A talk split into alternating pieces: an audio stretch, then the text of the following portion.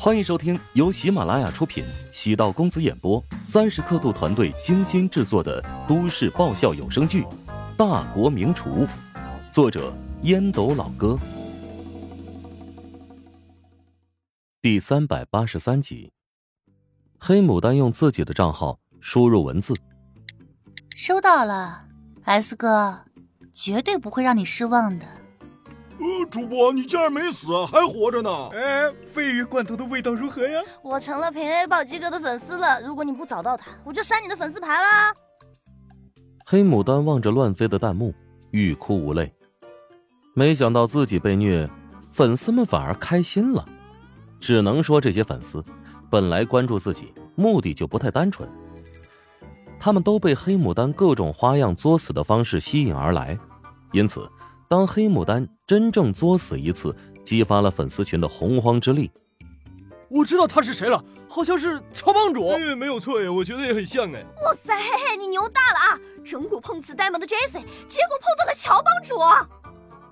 他们都说刚才那个打我们的叫做乔帮主，你们认识他吗？黑牡丹莫名其妙的望着其他几个小伙伴。红发女孩眼睛一亮，惊喜道。我听过他的名字，他开了一家超级有名的网红食堂，叫做乔帮主的食堂。我一直想过去吃呢，就是始终预约不上。不会是那个人生赢家乔帮主吧？看粉丝他们的反应，应该没错。红发女孩兴奋又有些沮丧，她也是乔治的粉丝，但今天却以这种形式见面，未免太失态了。掉了一嘴牙齿的男子。口齿不清的说道：“管他是谁，反正这个仇我必须得报。我建议你还是别找他麻烦了。为什么说他是人生赢家？第一，他自创了一个超级食堂，据说每个月的流水近千万；第二，他丈母娘家特别有钱，老婆是淮南电视台的著名女主持人；第三，大明星穆晓是他的红颜知己。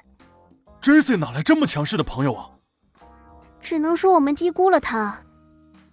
从直播间的反应来看，我们今天挨打还是值得的。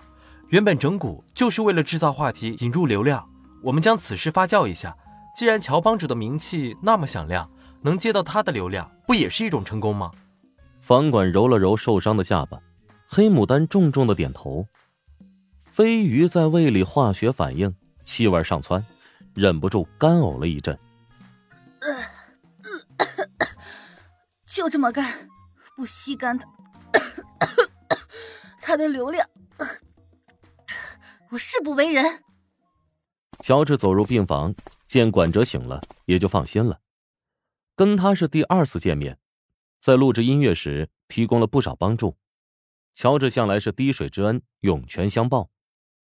管哲目光游离，落在乔治身上，脑袋开始疯狂的运转。他难以置信的低声问陶如霜。我刚才是乔帮主送进医院的吗？是啊，不然我可抬不动你。哎呀，天哪，真是丢死人了！我现在超级想杀死自己。管哲将整个人闷在被子里，乔治错愕的望着管哲。陶如霜将乔治推到病房外。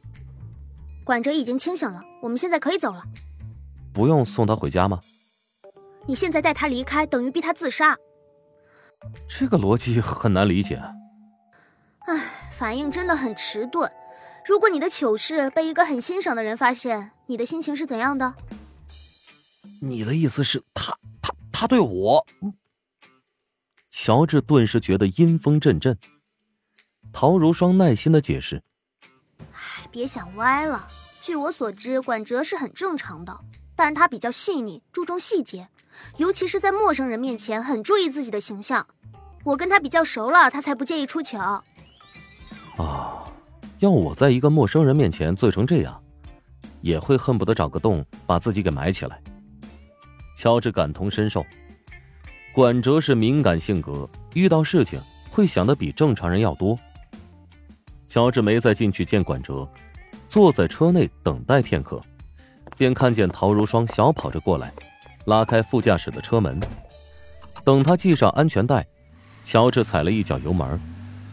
陶如霜驾轻就熟的拧开车载收音机，调到有音乐的频道，配合着旋律，轻轻的哼唱起来。乔治摇头叹气道：“遇到今晚的事情，你怎么一点也不郁闷啊？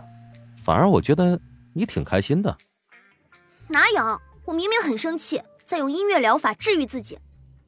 陶如霜狠狠的瞪了一眼乔治，不满他干扰自己的情绪。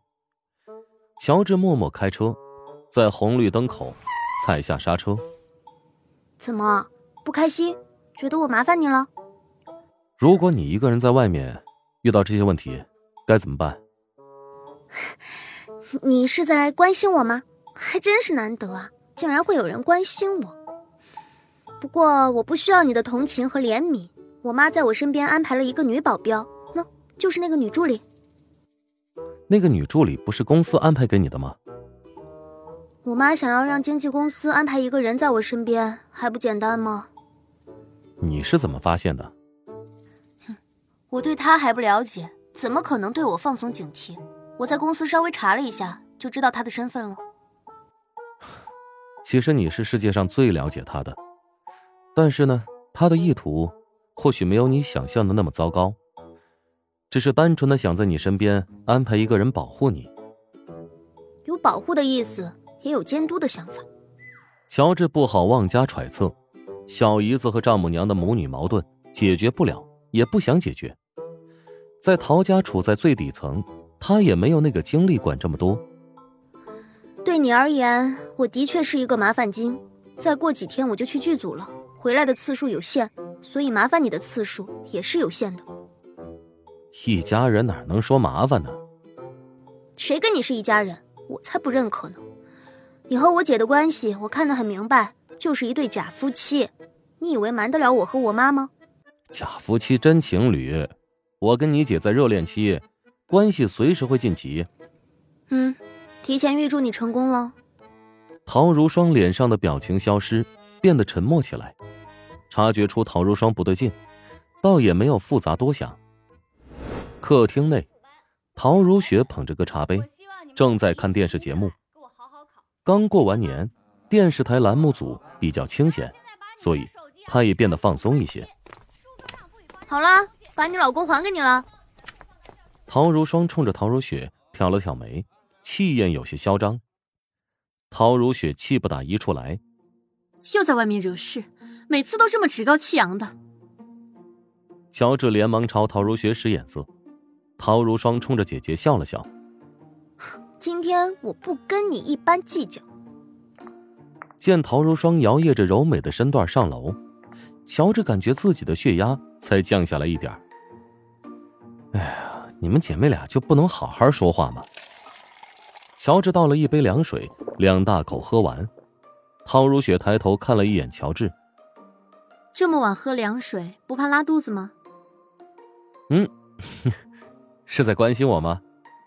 即使是陌生人，我也会善意的提醒。晚上如霜的朋友喝多了，我过去呢，把他送到医院，灌了生理盐水。什么朋友啊，这么不靠谱？啊，就是帮我录制唱片的那个。建议你以后离他远一点。这算是干预我的生活吗？我才不会管你的死活呢！你跟什么人在一起，我才不在乎。本集播讲完毕，感谢您的收听。如果喜欢本书，请订阅并关注主播。喜马拉雅铁三角将为你带来更多精彩内容。